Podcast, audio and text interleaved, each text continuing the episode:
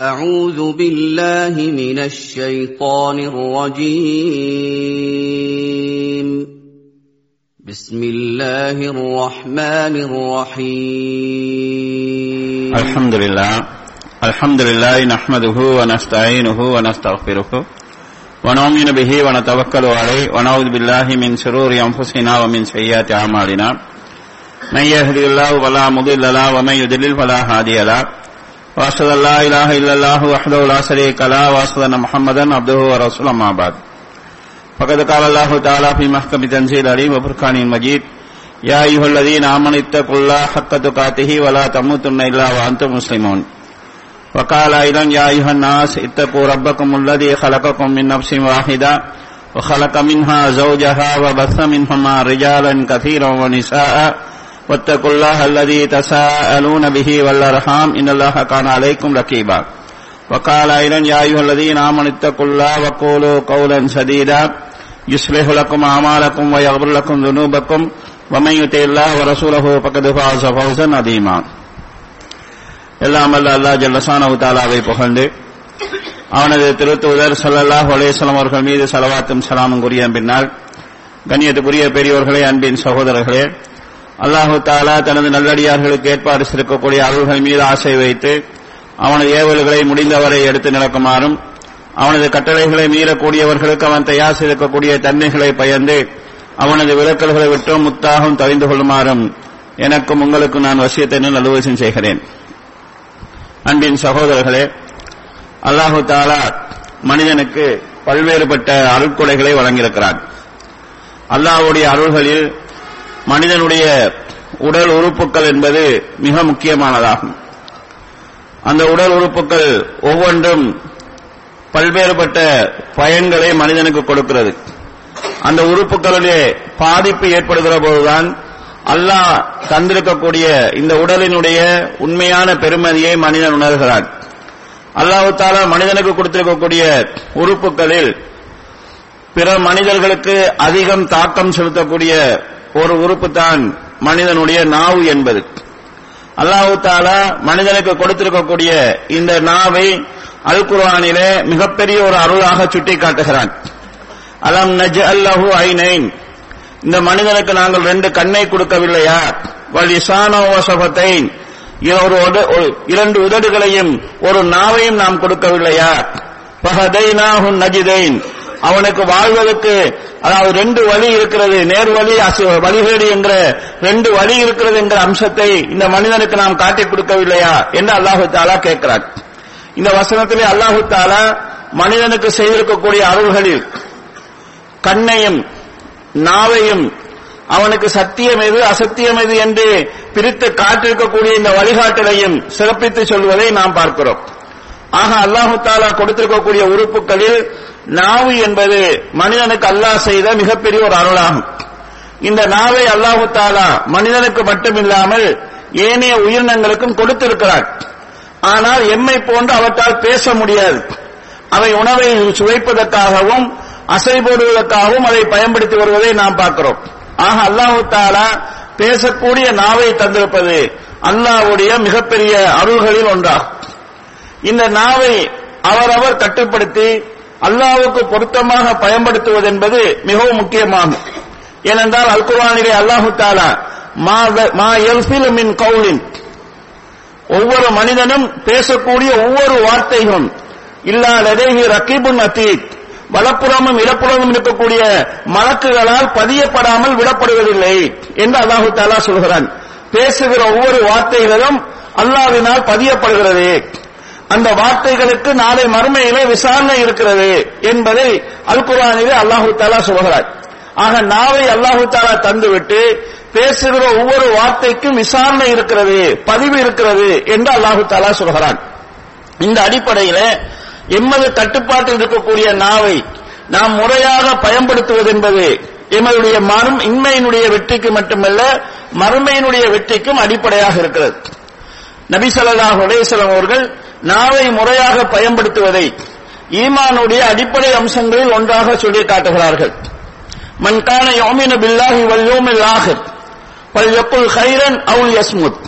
உங்களில் யார் அல்லாஹ்வையும் மறுமை நாளையும் உண்மையாக விசுவாசிக்கிறாரோ அவர் பேசினால் நல்லதை பேசட்டும் இல்லை என்றால் வாய்மூடி மௌனமாக இருக்கட்டும் என்று நபி ஸல்லல்லாஹு அலைஹி அவர்கள் சொல்கிறார்கள். நல்லதை மட்டும் பேசுவது என்பது நல்லது அல்லாததை பேசாமல் மௌனம் காப்பது என்பது ஒரு மூமியினுடைய அடையாளமாக இந்த ஹதீஸ் சொல்கிறது. அதில் உண்மையாக அல்லாவை மறுமை நாளை நம்புகிற ஒருவர் தன் நாவுக்கும் மூளைக்கும் தொடர்பில்லை என்ற அடிப்படையில் பேசிக் கொண்டிருக்கிறவராக இருக்க மாட்டார். பேசினால் நல்லதா கெட்டதா என்று யோசித்து பேசுகிறவராக இருப்பார் என்பதையும் இந்த ஹதீஸினூடாக எங்களுக்கு நபி ஸல்லல்லாஹு உணர்த்துகிறார்கள். எனவே நாவினால் நல்லதை மட்டும் பேசுவது என்பது ஈமானுடைய அடிப்படை அம்சங்களில் ஒன்றாக இந்த ஹதீஸ் எங்களுக்கு சொல்கிறது. இதை நாம் கவனத்தில் கொள்ள வேண்டியிருக்கிறது. ஒரு முறை ஒரு சஹாபி வந்து நபி சொல்லா அலைஹி அவர்களிடத்திலே ஒரு முக்கியமான ஒரு விஷயத்தை கேட்கிறார். குல்லி பில் இஸ்லாமி கவுலன் லா அஸ்அலு அல்லாஹ்வுடைய தூதரே இந்த மார்க்கத்தில் எனக்கு அடிப்படையான ஒரு விஷயத்தை சொல்லித்தாருங்கள் அதன் பிறகு இந்த மார்க்கம் சம்பந்தமாக நான் கேட்கிறதாக இருந்தால் உங்கள்கிட்ட தான் கேட்க வேண்டும் என்ற அளவுக்கு அந்த ஒரு விஷயம் எனக்கு மார்க்கத்தை பூரணமாக விளங்குவதற்கு பூரணமாக செயல்படுத்துவதற்கு துணையாக இருக்க வேண்டும். அப்படி சுருக்கமான ஒரு விஷயத்தை எனக்கு சொல்லித்தாருங்கள் என்று கேட்கிறார். அதாவது ஒரே வார்த்தையில் எனக்கு இஸ்லாத்தை சொல்லித்தாருங்கள் என்று சொல்கிறார்.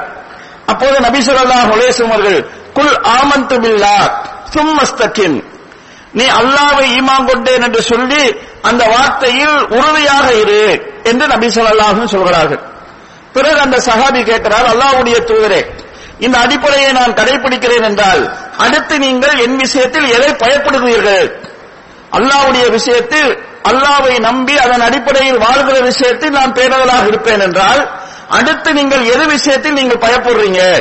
என் விஷயத்தில் நீங்க எதை அச்சப்படுவீர்கள்? என்று சொன்னபோது நபி ஸல்லல்லாஹு அவர்கள் தங்களுடைய நாவை கையால் பிடித்து காட்டி ஹாதா இந்த நாவை தான் நான் பயப்படுகிறேன் என்று சொல்கிறார்கள். நீ மார்க்கத்தில் உறுதியாக இருந்தாலும் உன் நாவால் உனக்கு பாதிப்பு வரும். அதை நான் பயப்படுகிறேன் என்று இந்த ஹதீஸின் ஊடாக நபி ஸல்லல்லாஹு அலைஹி சொல்கிறார்கள். இந்த சஹாபி தான் தௌஹீதிலே அல்லாவை பற்றிய நம்பிக்கையிலும் அதன் அடிப்படையில் வாழ்கிற விஷயத்திலும் உறுதியாக இருப்பதாக சொல்கிறார். அடுத்து எதை நீங்கள் பயப்படுகிறீர்கள் என்று சொல்கிற போது நாவை நான் பயப்படுகிறேன் என்று ரசூல் ஸல்லல்லாஹு அலைஹி சொல்கிறார்கள். தௌஹீதுக்கு அடுத்ததாக மிக அழுத்தமாக கவனிக்கப்பட வேண்டிய ஒரு விஷயமாக இந்த ஹதீஸிலே நபி ஸல்லல்லாஹு அவர்கள் நாவை சுட்டி காட்டுகிறார்கள் அன்புக்குரிய சகோதரர்களே தௌஹீதுக்கு அடுத்ததாக நாவை சுட்டி காட்டக்கூடிய அளவுக்கு இந்த நாவுக்கும் தௌஹீதுக்கும் இடையில் இருக்கக்கூடிய தொடர்பு என்ன? அல்லது இந்த நாவுக்கும் சிறுக்குக்கும் இடையில் இருக்கக்கூடிய தொடர்பு என்ன என்பதை நாம் புரிந்து கொள்ள வேண்டும். சிறுக்கினுடைய அடிப்படை என்னவென்றால் ஒரு மனிதன் அல்லாவுக்கு இணை வைத்தால் அவன் செய்யக்கூடிய எந்த நல்லமலும் அங்கீகரிக்கப்பட மாட்டாது. நாவினுடைய விபரீதம் என்னவென்றால் ஒரு மனிதன் எவ்வளவு நன்மை செய்தாலும் நாவால் அந்த நன்மையை அடித்துக் கொள்வான். பா- நன்மைகளை அழிக்கக்கூடிய ஒரு போக்கு சிறுக்கிலும் இருக்கிறது நாவிலும் இருக்கிறது. இதனால் நபி ஸல்லல்லாஹு அவர்கள் ரெண்டையும் தொடர்புபடுத்தி சொல்கிறார்கள். மாதிபுனி ஜபல் என்கிற சஹாபி நபி ஸல்லல்லாஹு அலைஹி கேட்கிறார்கள் யார் ரசூலுல்லாஹ் எனக்கு சொர்க்கத்துக்கு செல்லக்கூடிய நரகத்திலிருந்து என்னை பாதுகாக்கக்கூடிய அமலை சொல்லித்தாருங்கள் என்று கேட்கிறார். நான் நரகத்துக்கு போகவும் கூடாது சொர்க்கத்துக்கு போகவும் வேண்டும். அதற்குரிய வழியை எனக்கு காட்டி தாருங்கள் என்று சொன்னபோது நபி ஸல்லல்லாஹு அவர்கள் நீங்க மிக முக்கியமான ஒரு விஷயத்தை கேட்டிருக்கிறீங்க. இது ஒரு பெரிய விஷயம். ஆனால் அல்லாஹ் இதை யாருக்கு லேசாக்குறானோ அவங்களுக்கெல்லாம் அது லேசாக இருக்கும். ஏன்னா எங்களுடைய வாழ்க்கையினுடைய நோக்கமே நரகம் போகாமல் சுருக்கம் போவது என்பது. என்னுடைய இந்த மனித படைப்பினுடைய நோக்கத்தை நிறைவு செய்வதற்கு எனக்கு நீங்கள் வழிகாட்டுங்கள் என்று அந்த சஹாபி சொல்கிறார். அப்ப நபி ஸல்லல்லாஹு அலைஹி சொல்கிறார்கள் முதலாவதாக அல்லாவை தவிர வேறு யாரையும் நீ வணங்கக்கூடாது. அஞ்சு நேரம் தொழ வேண்டும் நோன்பு பிடிக்க வேண்டும் சக்காத்து கொடுக்க வேண்டும் சக்தி இருந்தால் ஹஜ்ஜி செய்ய வேண்டும் என்று இந்த மார்க்கத்தினுடைய ஐந்து கடமைகளையும் சொல்கிறார்கள். அடுத்த இந்த சஹாபியை பார்த்து சுன்னத்தான செய்திகளை சொல்கிறார்கள். அசோமு ஜுன்னா. நோம்பு என்பது உங்களை நரகத்திலிருந்து பாதுகாக்கிற கேடயமாக இருக்கும். சுண்ணத்தான நோம்பை சொல்கிறார்கள். அதே போன்று சதக்கா என்பது நெருப்பை நீர் அணைப்பது போன்று அல்லாவுடைய கோபத்தை அழிக்கும் உங்களுடைய பாவங்களை அழிக்கும். சதக்கா செய்யுங்கள். சுண்ணத்தான சதக்காவை சொல்கிறார்கள். மூன்றாவதாக அதாவது இந்த நடு இரவிலே தகஜத்தினுடைய நேரத்திலே ஒரு மனிதன் தொழக்கூடிய தொழுகையை சொல்கிறார்கள். அடுத்து நபி ஸல்லல்லாஹு அலைஹி அவர்கள் அந்த சஹாபியிடத்திலே கேட்கிறார்கள் இந்த மார்க்கத்தின் தூண் எது என்று நான் உங்களுக்கு சொல்லட்டுமா? இந்த மார்க்கத்தினுடைய அடிப்படை எதுவென்று நான் உங்களுக்கு சொல்லட்டுமா? இந்த மார்க்கத்தினுடைய ஆக உச்சகட்ட நிலையில் இருப்பது எது என்று நான் உங்களுக்கு சொல்லட்டுமா என்று சொல்லி நபி சொல்லா ஹுலேசம் அவர்கள் ஜிஹாதை சொல்கிறார்கள் தொழுகையை சொல்கிறார்கள். இதையெல்லாம் சொல்லிட்டு நபி அவங்க கேட்கிறாங்க. சொல்லப்பட்ட இவ்வளவையும் அழித்து விடக்கூடிய ஒன்றை நான் சொல்லட்டுமா? என்று கேட்கிறான் உங்களுடைய தொழுகை நோம்பு சக்காத்து ஹஜ்ஜி ச- தான தர்மம் இது எல்லாவற்றையும் அழிக்கக்கூடிய ஒன்றை நான் சொல்லட்டுமா என்று சொல்லிவிட்டு நபி சொல்லலாம் அலைஹி அவர்கள் தங்களுடைய நாக்கை பிடித்து காட்டி சொன்னார்கள். இந்த நாவை நீங்கள் பேணிக் கொள்ளுங்கள். நீங்க தொழலாம். ஆனால் இந்த நாவினால் தொழுத நன்மையை நீங்க பாலாக்கிடலாம். நீங்க சதக்கா கொடுக்கலாம். சதக்காவை நாவினால் நீங்க பாலாக்கிடலாம். ஏன் அல்லாவுடைய பாதையிலே போர் கூட நீங்கள் செய்யலாம். ஆனால் பேசுகிற பேச்சு வந்து அதனுடைய நன்மை உங்களுக்கு இழக்க செய்திடலாம். எனவே இந்த நாவல் விஷயத்தில் கவனமாக இருங்கள் என்று சொல்கிறார்கள். அப்போது அந்த மாதுபுனி ஜபல் என்கிற சஹாபி கேட்கிறார் யாரோ சொல்லலாம் நாங்கள் பேசுகிற பேச்சுக்காகவும் குற்றம் பிடிக்கப்படுவோமா? நாவார பேசுகிற பேச்சுக்காகவும் தண்டிக்கப்படுவோமா என்று கேட்கிற போது நபி ஸல்லல்லாஹு அலைஹி சொன்னார்கள் மாது நாளை மனித மனித மறுமையிலே மனிதர்களை நரகத்தில் முகம் குப்புற வீசுவது இந்த நாவினுடைய சம்பாத்தியத்தை தவிர வேறு எது? அவன் அவன் பேசிய பேச்சுக்கள் தான் நாளை மறுமையிலே அவனை நரகத்திலே முகங்குப்புற வீச செய்யும் என்று நபி ஸல்லல்லாஹு அலைஹி சொல்கிறார்கள். ஆக இந்த நாவு வந்து ஒரு மனிதனுடைய அமல்களை எல்லாம் அழிக்கக்கூடியதாக ஆகும். என்பதை இந்த ஹதீஸினூடாக நபி ஸல்லல்லாஹு சொல்கிறார்கள். ஒரு மனிதனுடைய பேச்சு அவனுடைய நன்மைகளை அழிக்கும் என்றால் ரெண்டு வழியிலே அழைக்கலாம். ஒன்று ஒருவன் நன்மையை செய்துவிட்டு அதை பெருமையாக அடுத்தவரிடத்தில் சொல்லலாம். அதனுடைய அதன் மூலமாக அவன் பெருமையை எதிர்பார்க்கலாம்.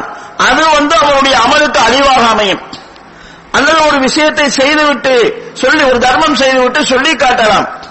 அல்லது ஒருவருக்கு ஒரு விஷயத்தை உதவி செய்துவிட்டு குத்தி காட்டுகிற விதமாக பேசலாம். இந்த பேச்சுக்கள் அவனுடைய நன்மையை அளிக்கலாம். அல்லது அவன் இந்த உலகத்தில் நல்லதை செய்து அதே நேரம் அவனுடைய பேச்சினால் அடுத்தவருடைய மனதை புண்படுத்த செய்திருக்கலாம் அடுத்தவர்களை காயப்படுத்தி இருக்கலாம் அதன் விளைவாக நாளை மறுமையிலே விசாரணையின் போது இவனுடைய நன்மைகளை அவனுக்கு கொடுக்க வேண்டிய நிலைமை ஏற்படலாம். நபி சொல்லா சொன்னது போன்று முப்ளிஸ் என்கிற அந்த ஹதீஸிலே நாளை மறுமையிலே சிலர் நன்மையோடு வந்திருப்பார்கள். சொர்க்கம் செல்லக்கூடிய அளவுக்கு அவரிடத்தில் நன்மை இருக்கும். ஆனால் சிலர் வந்து கதபனி ஆளா என்னை இவன் பொய்ப்பித்தான் என்னை பற்றி இவன் அவதூறு சொன்னான். என்னை பற்றி இவன் புறஞ்சொன்னான் என்று ஒவ்வொரு குற்றச்சாட்டுகளாக சொல்ல சொல்ல இவருடைய நன்மையிலிருந்து கொடுக்கப்படும். கடைசியில் ஒன்றும் இல்லாமல் நரகத்தில் புற வீசப்படுவான் என்று நபி ஸல்லல்லாஹு சொன்னார்கள். அந்த நாவல் வந்து நாம் செய்த நன்மைகளை எல்லாம் அழிக்கக்கூடியதான் ஆகும். என்பதை இந்த ஹதீஸில் நபி ஸல்லல்லாஹு சுட்டி காட்டுகிறார்கள் ஒருவன் செய்த அமலை அழிப்பதற்கு நாவால அவன் மணிக்கணக்கு பேச வேண்டும் என்கிற அவசியம் கிடையாது. சில பேரை பேசுகிற ஒரு வார்த்தை கூட அவனுடைய அழிவுக்கு அடிப்படையாக அமையலாம். நபி சொல்லாஹும் சொன்னார்கள் ஒரு மனிதன் ஒரு வார்த்தை பேசுகிறான். அந்த வார்த்தையை அவனே பெருசாக மதித்திருக்க மாட்டான். அந்த வார்த்தைக்கு அவனே ஒரு பெரிய மரியாதை கொடுத்திருக்க மாட்டான். ஆனால் பேசிய அந்த ஒரு வார்த்தையின் காரணமாக நாளை மறுமையிலே சுவனத்தில் அவனுடைய தரஜா உயர்த்தப்படும் என்று நபி ஸல்லல்லாஹு சொல்கிறார்கள். ஒரு வார்த்தையினால் நாளை மறுமையிலே கூடிய அந்தஸ்தை பெறுகிறவர்களும் இருப்பார்கள். அதே நேரம் ஒரு மனிதன் அல்லாவுக்கு வெறுப்பான ஒரு வார்த்தை பேசுகிறான். பேசி அந்த வார்த்தைக்கு அவனே ஒரு மரியாதை கொடுத்திருக்க மாட்டான். இந்த வார்த்தை இவ்வளவு விபரீதமானது என்று அவனே நினைத்திருக்க மாட்டான். சாதாரண ஒரு வார்த்தையாகத்தான் பேசியிருப்பான். நாளை மறுமையிலே அந்த ஒரு வார்த்தையின் காரணமாக அவன் நரகத்தின் அடித்தட்டுக்கு வீசப்படுவான் என்று நபி சொல்லாஹர்கள் சொல்கிறார்கள். நாம் பேசக்கூடிய ஒரு வார்த்தை கூட எங்களை சுவர்க்கத்தினுடைய தரஜாவை உயர்த்துவதாகவும் ஆகலாம். ஒரு வார்த்தை வந்து அவனை நரகத்தின் அளவுக்கு கொண்டு போகிறதாக கூட ஆகலாம். எனவே அந்த வார்த்தை வந்து ஒரு மனிதனுடைய அமலை அழிக்கும் என்றால் நீண்ட நடிக நேரம் பேசித்தான் ஆக வேண்டும் என்றதல்ல சில வார்த்தைகள் ஒரு வார்த்தை கூட அது பாதிப்பை ஏற்படுத்தும் என்பதை நாம் பார்க்கிறோம். நபி ஸல்லல்லாஹு அலைஹி முன் சென்ற சமுதாயத்திலே நடந்த ஒரு நிகழ்ச்சியை சொல்கிறார்கள். ரெண்டு பேர் இருந்தார்கள். ரெண்டு பேரும் நண்பர்கள். ஒருவன் மிகவும் நல்லவன் இபாதத்திலே ஆர்வம் உள்ளவன் மற்றவன் இபாதம் செய்யாதவன் சோம்பேறியாக இருக்கிறவன். இவர் எப்போதும் தொழப்போகிற போது இவரை கூப்பிடுவார். இவர் வந்து ஏதாவது சாட்டு போக்கு சொல்வார். ஒரு நாள் இவர் அல்லாஹ் உன்னை படைச்சிருக்கிறது என்ன பார்க்கறதுக்கு? உன் வேலையை நீ பாரு. எப்ப பார்த்தாலும் என்னையே நீ பார்க்கிறியே என்ற அடிப்படையில் பேசி விடுகிறார். இதனால் அந்த நல்ல மனிதருக்கு ஆக்கிரம் வருகிறது. அந்த ஆத்திரத்தில் அவர் சொல்கிறார் அல்லாஹ் ஒரு நாளும் உன்னை மன்னிக்கவே மாட்டான் என்று சொல்லிடுறார். நாளை மர்மையிலே அல்லாஹ் தாலா இந்த ரெண்டு பேரையும் எழுப்புவான். இபாதத் செய்யாதவனை பார்த்து என்ன தைரியத்தில் நீ இப்படி நடந்து கொண்டாய் என்று கேட்கிற போது உடனே அவன் விழுந்து விடுவான். யாரப் நீ என்னை மன்னிக்க வேண்டும். என் பாவத்தை நீ மன்னிக்கணும். நீ என் மீது அன்பு காட்ட வேண்டும் என்று சொல்வார். அப்போது அல்லாஹ் தாலா நான் உன்னை மன்னிப்பேன் என்று நீ நம்புறியா? உன் மீது நான் அன்பு காட்டுவேன் நீ நம்புறியான்னு கேட்பான்.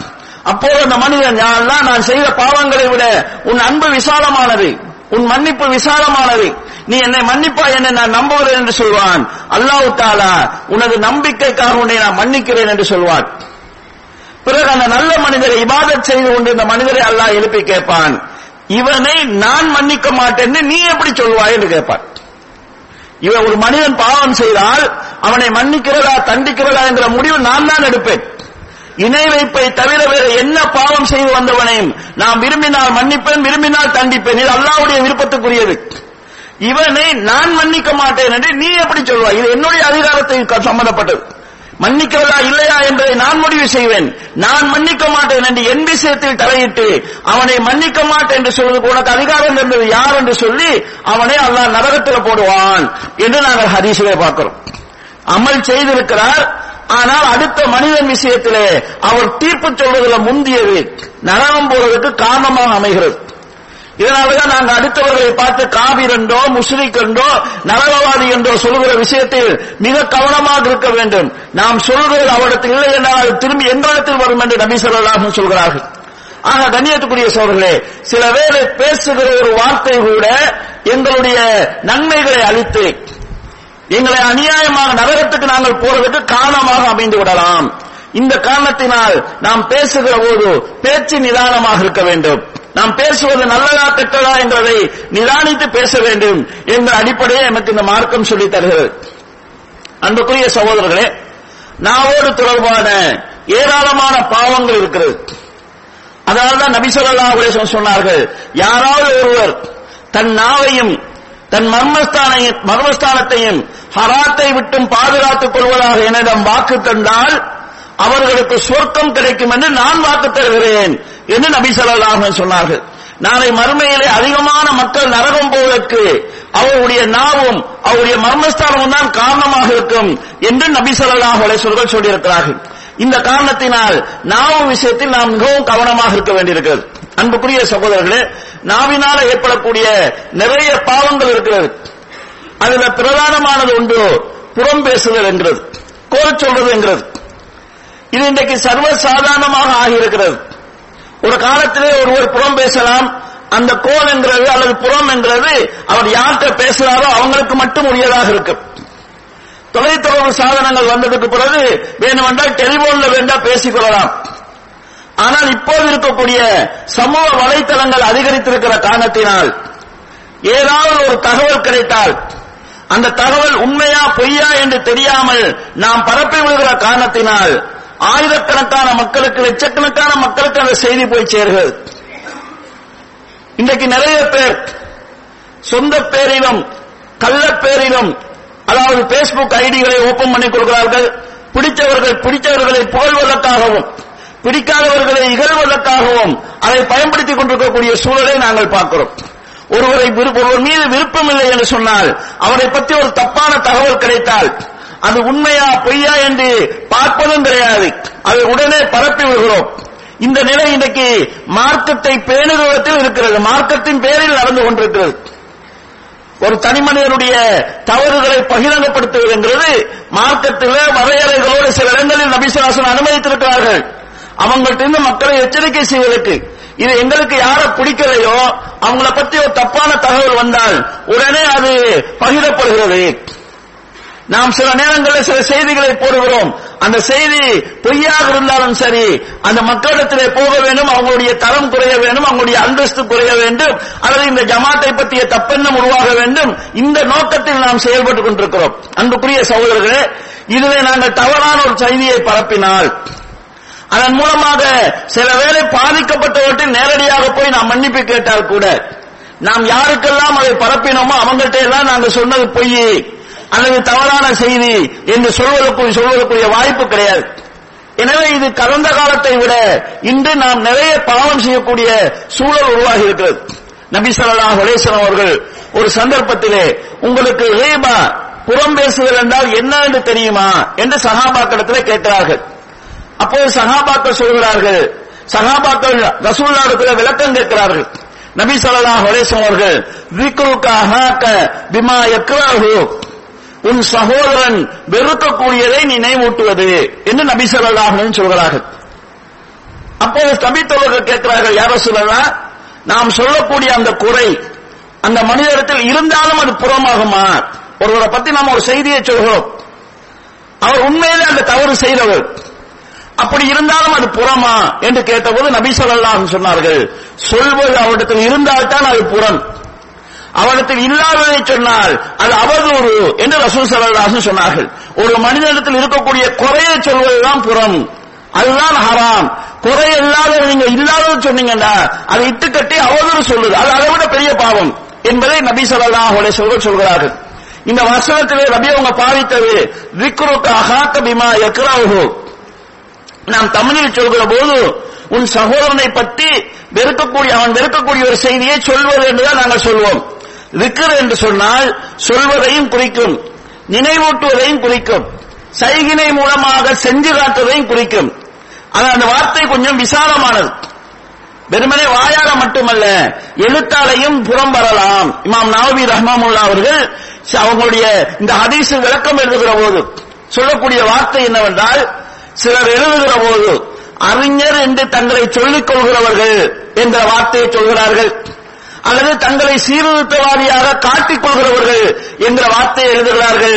ஒரு தனிநபர் குறித்து அறிஞர் என்று சொல்லிக் கொள்ளும் இவர் அல்லது தன்னை சீர்திருத்தவாதி என்று சொல்லிக் கொள்ளும் இவர் என்று சொல்லி ஒரு செய்தியை நாங்கள் எழுதினாலும் அதுவும் புறத்தில் அடங்கும். அவருடைய குறையை நாங்கள் சொல்கிறோம்.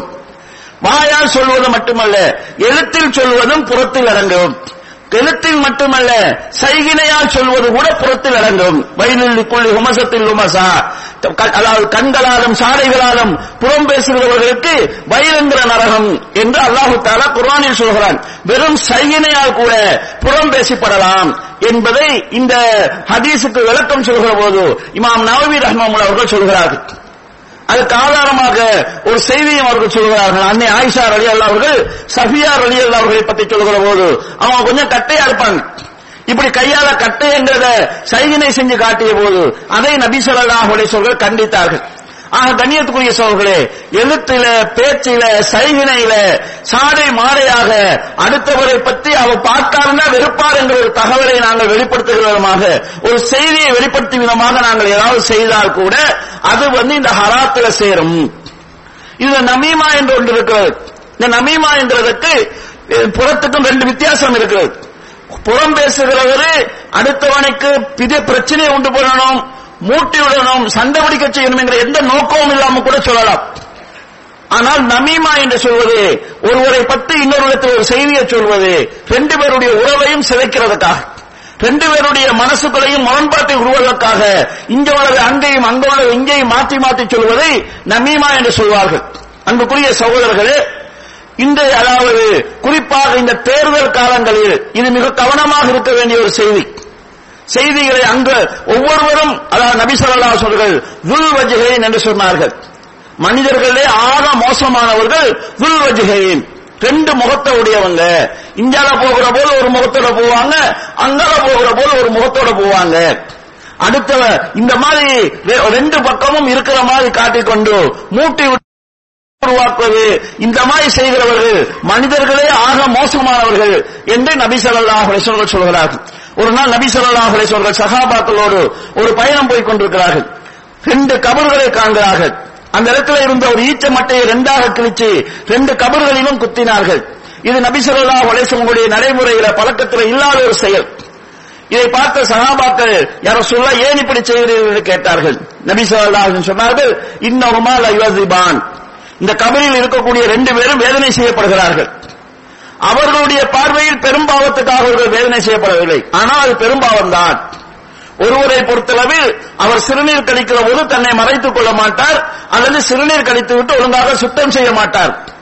மற்றவரை பொறுத்தளவில் அவர் கோல் சொல்லி திரிந்தவர் என்று நபி ஸல்லல்லாஹு சொல்லி சொல்கிறார்கள். இந்த ஈச்ச ஓலைகள் அவங்களுடைய வேதனையை நான் பார்த்தேன். அவருடைய வேதனைக்காக அதை குறைக்குமாறு அல்லாவிடத்திலே துவா செய்தேன். அல்லாஹ் எனக்கு தந்த சலுகை என்னவென்றால் இந்த ஈச்ச ஓலைகள் காய்கிற வரைக்கும் அவர்களுக்கு வேதனை குறைக்கப்படும் என்று நபி சொல்லாஹும் சொல்கிறார்கள். இதை வைத்துத்தான் இன்றைக்கு கபர்களிலே பூமரங்களை நாட்டுகிறார்கள். இது வந்து அவங்களுடைய வேதனையை குறைக்காது. நபி ஸல்லல்லாஹு அலைஹி அவர்கள் புதிய கபர்கள் செய்யவில்லை. வேதனை செய்யப்படுகிறார்கள் என்பதை அறிந்து செய்தார்கள். அல்லாவிடத்திலே துவா செய்தார்கள். அந்த துவாவை அல்லாஹ் கொடுத்த ஒரு சலுகை இந்த ஈச்ச ஊரை காய்கிற வரைக்கும் அவர்களுக்கு வேதனை குறைக்கப்படும் என்பது. அதிலும் நபி ஸல்லல்லாஹு அவர்கள் முளைக்கக்கூடியதை நாட்டவில்லை. ஈச்ச ஊரை முளைக்காது. அது தென்னை ஊரை போட்டு முளைக்காது. அதையும் நபி ஸல்லல்லாஹு அலைஹி அவர்கள் இரண்டாக கழிச்சு நாட்டினார்கள். அப்ப இந்த ஹதீஸ்ல நபி ஸல்லல்லாஹு அலைஹி அவர்கள் புறம் பேசுகிறவர்களுக்கு கபரிலேயே வேதனை ஆரம்பமாகுவதாக சுட்டி காட்டுகிறார்கள் எனவே கண்ணியத்துக்குரிய சோர்களே இந்த நமீமா புறம் கோல் என்கிற வட்டத்துக்குள்ள வரக்கூடிய செயல்கள் எங்களிடத்தில் வருமாக இருந்தால் எங்களை நாங்களே அழிச்சுக் கொள்வதாக இருக்கும். இதில் நபி சொல்லா இன்னொரு செய்தியை சொல்கிறார்கள். ஒரு மனிதன் மிகப்பெரிய பொய்யன் என்பதற்கு என்ன அடையாளம் என்று சொன்னா காலால கேட்கிறதெல்லாம் வாயால ஒருத்தன் பேசுறான்னு சொன்னான் கேட்பதையெல்லாம் ஒருவன் பேசுகிறான் என்றால் அதுதான் அவன் மிகப்பெரிய பொய்யன் என்பதற்கு அடையாளம் என்று ரசூல் ஸல்லல்லாஹு சொல்றாங்க. வா கேட்கிற செய்திகள் எல்லாம் கிடைக்கிற செய்தி எல்லாம் அடுத்தவங்களுக்கு பரப்புதல் என்கிறது ஒருவன் பொய்யன் என்பதற்கான அடையாளம் என்கிறத. ஹதீஸ்கள் ஊடாக நபி ஸல்லல்லாஹு அவர்கள் எங்களுக்கு சொல்லித் தருகிறார்கள். எனவே வருகிற செய்திகள் எல்லாம் பரப்புறது போன்ற இந்த செயல்பாடுகள் அவசியமாக தவிர்க்கப்பட வேண்டியது. இதே போல கண்ணியத்துக்குரிய சோர்களே இந்த நாவால வரக்கூடிய பெரும் பா- பாவங்கள் ஹராம்கள் நிறைய இருக்கிறது. அதுல ஒன்று பொய். நபி ஸல்லல்லாஹு அலைஹி அவர்கள் ஒரு மனிதன் பொய் பேசுகிற போது அப்படியே அதுல தொடர்ந்து இருப்பான் என்றால் அல்லாவுடைய ஏட்டுல பொய்யன் என்று பதியப்பட்டு விடுவான். அல்லாவே அவனை பொய்யன் என்று பதிஞ்சிட்டான். அதுக்கு போல அவன் போற இடம் நரகமாக ஆகும் என்பதை எங்களுக்கு ஹதீஸ்களூடாக சொல்கிறார்கள். எனவே பொய் பேசுவது என்கிறது நாவோடு சம்பந்தப்பட்ட மிகப்பெரிய ஹராம்கள் ஒன்று என்பதை நாம் புரிந்து கொள்ள வேண்டும். இந்த நாவோடு சம்பந்தப்பட்ட இன்னொரு விஷயம் தான் சொன்னான் வாக்களிக்கிறது. அந்த வாக்கை நிறைவேற்றாமல் விடுவது. வாக்களித்தால் அதை நிறைவேற்ற வேண்டும். வாக்களித்து விட்டால் நிறைவேற்றவில்லை என்று சொன்னால் அவனை நபி ஸல்லல்லாஹு அலைஹி அவர்கள் முனாபிக் என்று சொல்கிறார்கள்.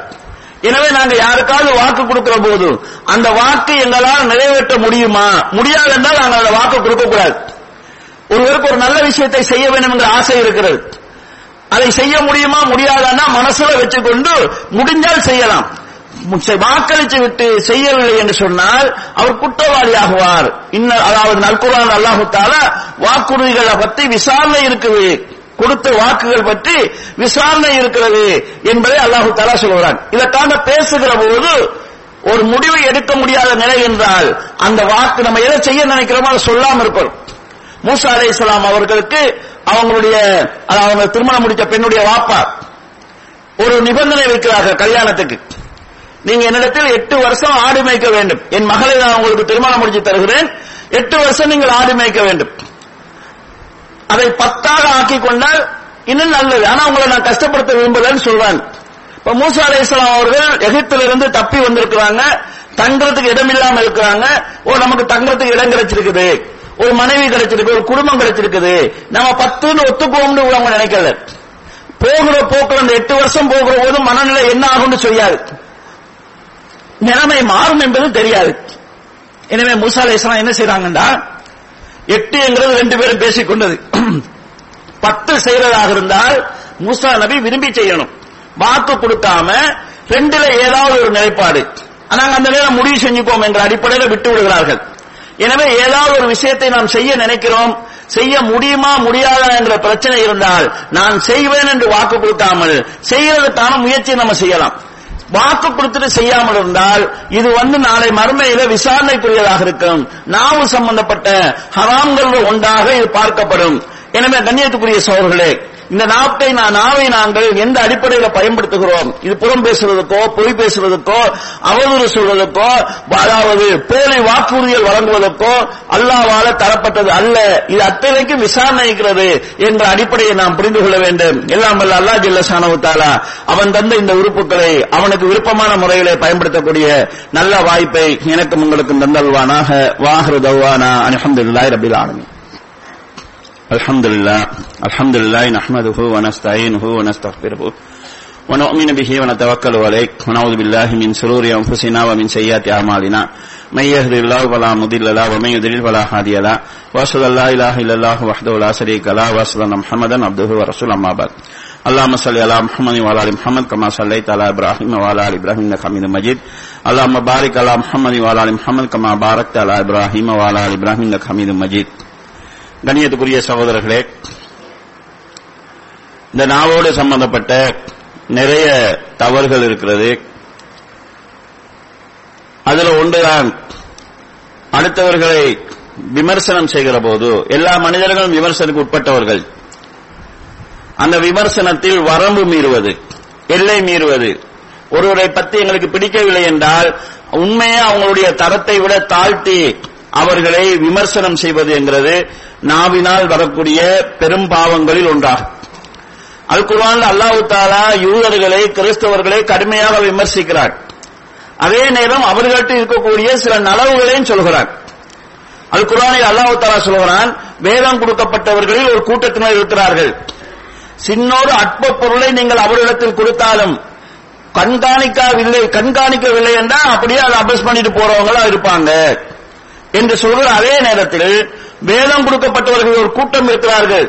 ஒரு பொற்குயலைத்தான் நீங்கள் அவர்களுக்கு கொடுத்தாலும் எந்த மோசடியும் இல்லாமல் திருப்பி தர்றவங்களாக நேர்மையானவங்களா அவங்க இருப்பாங்க என்று அல்லாஹு தாலா யூத கிறிஸ்தவர்களை விமர்சிக்கிற போது கூட அவர்களில் நிறைய நல்லவர்கள் இருக்கிறார்கள் என்று அல்லாஹு தாலா சொல்கிறார் யூத கிறிஸ்தவர்களில் இரவு நேரத்தில் எழுந்து அல்லாவை பயந்து அழுகிறவர்கள் இருக்கிறார்கள் என்று அல்லாஹு தாலா சொல்கிறான். ஆனா நம்ம யாரை விமர்சனம் செய்யறதாக இருந்தாலும் வரம்பு மீறி எல்லை தாண்டி போவது இது மார்க்கத்துக்கு முரணானது. இஸ்லாம் எதுக்குமே வரையறை ஹத்து தாண்டி போறதை இஸ்லாம் விரும்பாது. இந்த தவறும் நடந்து கொண்டிருக்கிறது. இதே போல ஒரு மனிதனை புகழ்கிற போது சமுதாயத்துக்கு நல்லவர் செய்தவர்களை அவருடைய நலவை சொல்லி நன்றி காட்டும் முகமாக புகழலாம். சமுதாயத்துக்கு சேவை செய்கிறவர்களை அந்த சேவைக்காக புகழலாம். ஆனால் இந்த வரம்பு மீறி புகழ்வது என்கிறது. ரசூல்லாவே வரம்பு மீறி புகழ்வதை இஸ்லாம் தடுக்கிறது. இதே போல நாம் யாரை புகழ்வதாக இருந்தாலும் அந்த வரம்பு மீறப்படக்கூடாது. அதிலும் குறிப்பாக ஒருவருடைய முகத்துக்கு முன்னால அவருடைய நலவை அடைஞ்சு விடுவதற்காக அல்லது நான் அவருக்கு சார்பாக இருக்கிறேன் என்பதை காட்டிக் கொள்வதற்காக அல்லது அவரிடமிருந்து நான் எதையாவது பெற்றுக் கொள்வதற்காக முகத்துக்கு முன்னால புகழ்வதை நபி சொல்லலாம் அவர்கள் அழிவாக சொல்கிறார்கள். ஒரு மனிதன் அடுத்தவனை முகத்துக்கு முன்னால புகழ்ந்தால் உண்மையிலே யாரை அவன் புகழ்கிறானோ அவரை அவன் அழிக்கிறான் என்பது அந்த ஹதீஸினுடைய அர்த்தமாகிறது. முகத்துக்கு முன்னால முகஸ்துதிக்காக புகழவருடைய முகத்துல மண்ணை வாரி போடுங்கள் என்று ரசூசுல்லாஸ்ம் அவர்கள் இதனால சொல்கிறார்கள். எனவே இந்த முகத்துக்கு முன்னால புகழ்வதுன்றது நம்ம யாரை புகழ்கிறோமோ அவங்களை அழிக்கிறதாக இருக்கும். இன்னைக்கு நிறைய பிரச்சனைகள் வருவதற்கு இது காரணமா இருக்கும். சில நேரம் ஒரு ஜமாத்தா இருப்பாங்க அல்லது ஒரு அமைப்பா இருப்பாங்க ஒரு கட்சியா இருப்பாங்க தலைவரா இருக்கிறவர் முன்னிலையில் இருக்கிறவரிடத்துல ஏதாவது உதவி இருக்கணுங்கிறதுக்காக அல்லது அவருக்கு சப்போர்ட்டா நான் இருக்கிறேங்கிறத காட்டிக் கொள்வதற்காக உங்களுக்கு விசுவாசமா இருக்கிறாங்கிறதுக்காக முகத்துக்கு முன்னால புகழ்ந்து புகழ்ந்து வருவாங்க காலப்போக்கில் அது என்ன நிலையை உண்டாக்கும்னு சொன்னால் மது எப்படி போதையை உண்டாக்குமோ அதே போல புகழும் போதையை உண்டாக்கு. அவர் புகழ் போதைக்கு அடிமையாகுவாரு. தன்னை யாரால் புகழ மாட்டாங்களான்னு எதிர்பார்க்க ஆரம்பிப்பாங்க. யார் தன்னை புகழ்கிறானோ அவன் நல்லவனோ கெட்டவனோ பரவாயில்ல பக்கத்துல வச்சுக்குவாங்க. யார் தன்னை புகழலையோ அவன் தனக்கு சாதகமாக இருந்தாலும் கூட அவனை தள்ளி வைக்க பார்ப்பாங்க. அமைப்புகள் சிதைவது கட்சிகள் உடைவது இதனாலதான் ஏன்னா கூடவே இருக்கிறவனுக்கு புகழ்ந்த காரியம் சாதிக்கொண்டு தேவை இருக்காது. தள்ளி இருக்கிறவன் புகழ்ந்தாத்தான் கிட்ட வரலாம். அப்பதான் ஏதாவது கிடைக்கும் புகழ்ந்து புகழ்ந்து கிட்ட வருவான். நல்லவர்கள் தூரமாகுவாங்க. கடைசியில சுத்திச்சூழ முனாபிக்குகளோட வாழக்கூடிய சூழல் ஏற்படும். போலியாக புகழ்ந்து லாபமடைவங்களோட பக்கத்தில் இருக்கிற நிலைமை ஏற்படும். புகழ் வந்து யார் புகழப்படுகிறாரோ அவளையும் அழிக்கும். யார் புகழ்கிறாரோ அவர் எல்லை மீறி புகழ்கிறாரோ அவருடைய மார்க்கத்தையும் அழிக்கக்கூடியதாக ஆக்கும். எனவே கண்ணியத்துக்குரிய சோர்களே அதாவது யார் ஒருவரை முகத்துக்கு முன்னால் அளவுக்கு மீறி புகழ்கிறாரோ அவர் ஏதோ சுயலாபத்தை அனுபவிக்க விரும்புகிறாரு.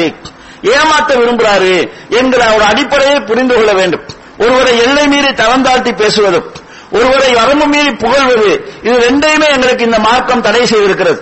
இந்த நாவோடு தொடர்பாக இன்னும் பல தவறுகள் நடக்கலாம். இந்த தவறுகளை நாம் இனங்காட வேண்டியிருக்கிறது. ஏனென்றால் இது எங்களுடைய எங்களுடைய அமல்களை அழிக்கும். நாங்கள் செய்யறதே ஏதோ கொஞ்சம் அமல்களை செய்கிறோம்.